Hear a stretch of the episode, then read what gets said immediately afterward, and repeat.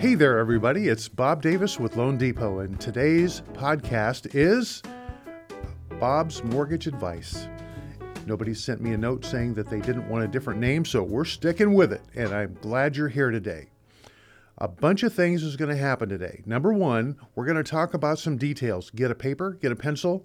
You'll have less than 20 minutes to take these notes, but the good news about a podcast, you get to hear it again, play it much and get it in. I want to introduce a friend of mine. His name is Tom Spence. Hey, Tom. Bob, it's great to be with you. It is great for you to be here. Tom is a jack of all trades, master of many, and one of the things I've asked him to do is to help with the banter of today so you don't have to listen to me the whole time. He's we're going to have a discussion. We have some points that we want to cover, but we believe that most of this information is going to either apply to you as you consider or continue in the real estate ownership business, or maybe someone you love and care about will need this information. So pass it on.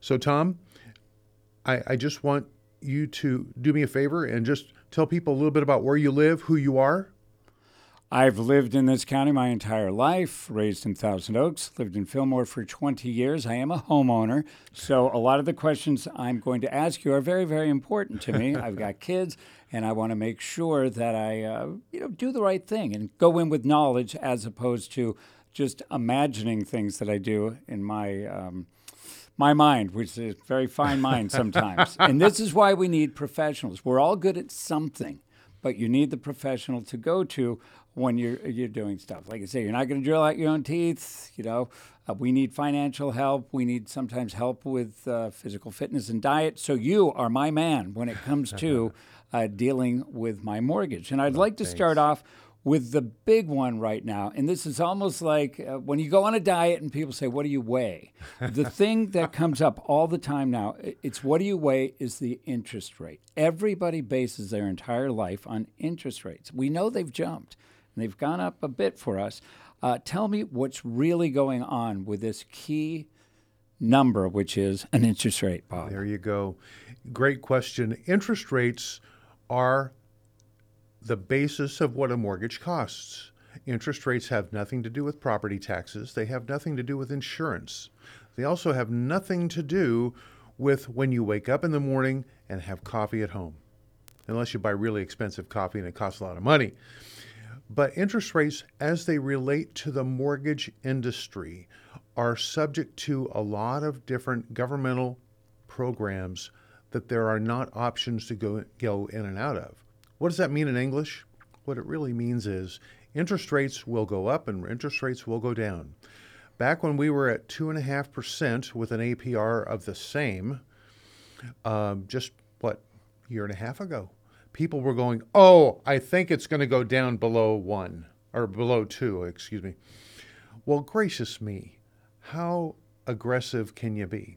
Well, now that we're considerably higher than that, the big question is what are interest rates doing to the homeowner, to the investor? And right now, what's happening is the government has play in that, the private markets have play in that. And folks listening to this phone call, the good news is you don't have anything to do with this. It is what it is. And the money that comes for your mortgage, whether it's through a credit union, an independent mortgage bank like Loan Depot, which is the second largest non bank lender in the country, or a local bank, it's the same pot of money. It's the same pot of money. It's a matter of how that lender wants to deal with it. Hint interest rates are critical to your decision but not because of the interest rate, because of what it costs you to get it. Because the best available rate is usually only held for the best, absolute top tier customer. Hint number two when you hear advertised rates, those are usually exactly what I just said. If you have the top tier customer rating, you can probably get that rate. And if you can't, or if you're not that top tier person, then you're not being lied to, but you're certainly being subjected to information that doesn't apply to you. So the answer directly to you, Tom, is interest rates will always change. Back when we were 16.5% with an APR of 19.2% back in 1981, yes, 1981, People thought that wasn't such a bad deal. Why? Because they wanted the house. It's that simple. Now, when we look at interest rates going down and we couple it with the word recession, tell us what that means to the home buyer or real estate investor now. Interest rates go down, but there's a recession. What does that mean? Well, int- inflation, recession, stagflation. Those are three words you want to write down, and over the next few weeks of podcasts, we're going to talk about them. When interest rates go down in a recession, it is a technical response because you've probably heard this term before the Federal Reserve increases the discount rate. When the discount rate is increased, when it goes up, mortgage rates begin to go down. It's an inverse relationship. Today is not the day to discuss the over technical part of that, but the fact remains is recession is due to a lack of spending by the consumer. Usually, there's big inflation involved. Consequently, the Federal Reserve does what they've been doing recently, and that is they decrease, excuse me, they increase the federal discount rate. And as we've seen over the last 30 days, interest rates have come down. They're not going to stay down, but they have come down. So when I look at the home values, I look around, they don't seem to be dropping. I get a report every hmm. month, and it seems like I'm ready, steady, go. I'm, I'm holding my own. My logic tells me that we should be in somewhat of a home value drop at this point. What's your opinion on that, Bob? You know, w- the next thing I'm going to say is my opinion. And since nobody's paying for this podcast, it's worth exactly what you're going to pay for it zero. But please take this information and check it out. Check it out with professionals. If your professionals include family members, check it out with other professionals because you need to get real, honest, clear responses. Here's my answer in Ventura, Santa Barbara, and Los Angeles County, what we have right now is about 40% of the normal inventory. Normal, meaning if there was supposed to be 100 homes for sale in any price range, it doesn't matter what price range it is, we only have 40. Well, if there's a lot of buyers that want to buy, guess what? It maintains the values of homes. Why? Because they want to buy. Well, Bob, interest rates are up. Yes, they are people still are buying homes. If that inventory doubles from 40% to 80% of normal inventory, and that will occur probably in the wintertime, January, February this coming year, you will not see a dip in values. What you will see is a stabilization. And fortunately for all people, homeowners, investors, and renters alike, you'll start to see an appreciation, that is, the valuation of properties, slow down from the 16 and 18 percent per year we've had down to 4 or 5 percent, which is still a good clip over a long period of time. But over the short period of time, basically homes have gone up 50% in the last three years. Oh my gosh that is unsustainable. And it's good that we're finally seeing a kickback. But the direct answer to your question about valuations, why aren't they dropping? They aren't dropping because there's not enough inventory to supply that. If we were to have 125% of inventory, different story. Also interesting in this, and I'm going to go on a little sidebar here. How do I know what my home's worth? Like I said, I'm getting this report what is this report? know, before, just like the analogy of uh, diet, you weigh yourself every day. Do you check Zillow every day? what is, in your opinion, the best way to know what your home is worth? And should you really check often? It's, it's kind of like checking your weight. Most physical trainers say check your weight once a week. If you check your weight every day, you're probably not having a good comparison. But for home values, the source, and I mean the source, is a professional local realtor who knows your market. For example, if the professional realtor you know handles all the multi million dollar properties in, in the uh, beach area and you don't live in the beach area, that may not be the best professional realtor for you. But the professional realtor that is in your area or that you trust immensely is critically important to find out that information.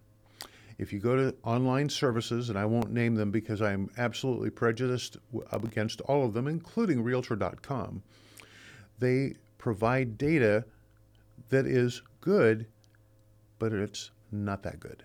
Your professional realtor, local professional realtor, don't hire somebody from a different county unless they are very active in your neighborhood because that's the pro, not me, not online service, a local professional realtor. And Bob, timing is everything. When is the best time to buy a home? Please give me that time. Well, I will give you the analogy that I gave to my friend this weekend. When you want to buy a car, you buy it the last day of the month when it's raining and there's nobody on the car lot. It's called contrarian view. And that is to say, when sales are going through the roof and people are overbidding each other and there's multiple offers on every single home, that's probably not the best time to want to buy a home unless that's the home you want. If that's the exact home, then other piece of advice I gave to a really close friend recently was then pay 25,000 more than what they're asking, get it over with and get your house. So I'm, I'm taking apart your question, Tom, in two different ways. One, do you want the house or do you want a deal? What are you looking for? If you're looking for a deal, wait till it's raining last day of the month. That would be generally the week before Christmas through the first week of January.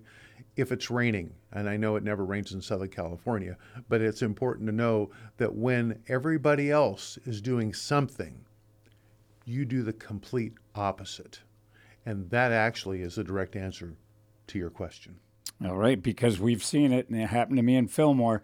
When we first moved in there, about three years later, they started a new housing track, and they were selling houses for four hundred and ten thousand dollars. The realtor got upset with me because I walked in and with my loud voice, I said, "Who would pay four ten for a house in Fillmore? Those houses are now at five seventy five to six hundred thousand dollars. Thank you very much. When's the best time to buy a home? It's and it's just a matter of a are you ready?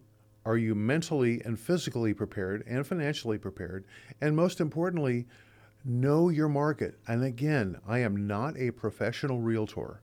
You must have that person in your bag because that person can respond to you with straightforward answers as to how to work within the market. As a quick ag- example, in Fillmore, the market has changed dramatically. In March, it was a very skin, very slim market, almost nothing for sale. Now there's some properties for sale, but they're at the upper end of what people used to think was middle. And everybody went, "Oh my gosh, what are we going to do?" And guess what? They're selling. Why? Because people want to buy them. It's just that simple. So it works out. Combining two here causes up very, very difficult for people to buy or invest in real estate. Yeah. Programs. What do people need to know? Are there advantages for some? Are there programs out there that help us buy a home? You know what? On these podcasts, and Tom, you and I have talked about this before the microphones were hot today. I always want to tell the truth because if you if you varnish the truth and make it sound good, you generally are lying. And I have unfortunate experience at that my younger life. So here's the truth. There isn't a single first-time homebuyer program in the state of California that works in Ventura County for a first-time buyer that makes less than $108,000 a year. Now, I will hopefully get a lot of flack for that statement, but it's just true. When your average house price is $812,000, it is very difficult to look at a consumer who makes 108,000 a year unless they have a 40% down payment. Yes, I said 40. They're not going to buy a house. Are there other homes for much less than 800,000? Yes, there are. But the programs that are advertised saying you can get all your down payments squared away and get all your closing costs, that's true. But not in a price range of $800,000. You've got to look in the 650, 640 and below market. Are there properties for sale? Yes. But again, who wants to buy the the 55 Volkswagen? Well, actually 55 would be great. Who wants to buy the old frumpy car when they can buy the brand new Escalade? I mean, let's face it. So we have to you have as the consumer have to be ready and real with what's going on because the programs that are available and we're happy to talk about them with you. In fact, Loan Depot has a program specifically you don't have to be a first-time homebuyer. You don't have to have a high credit score. And we will still get down payment assistance for you. Well, what does that mean? That's where we have to sit down nose to nose and really make sure that whatever we tell you is truthful and applies to you. For all the people out there, Bob, what is the next step? The information they got in this uh, program, what do they do now? The next step in the program is I would hope that we've created ideas in your mind so you'll ask questions. Contact me, thebobdavis.com, or my email address, bobdavis at loandepot.com. You can call me, but you know what? I'm not going to pick up the phone because I'm usually talking with somebody, and it would be unfair for me to say, call me because you're not going to get me. 805 658 7435. I do accept texts there. The next step in your process is if you have questions, call me, text me, or email me.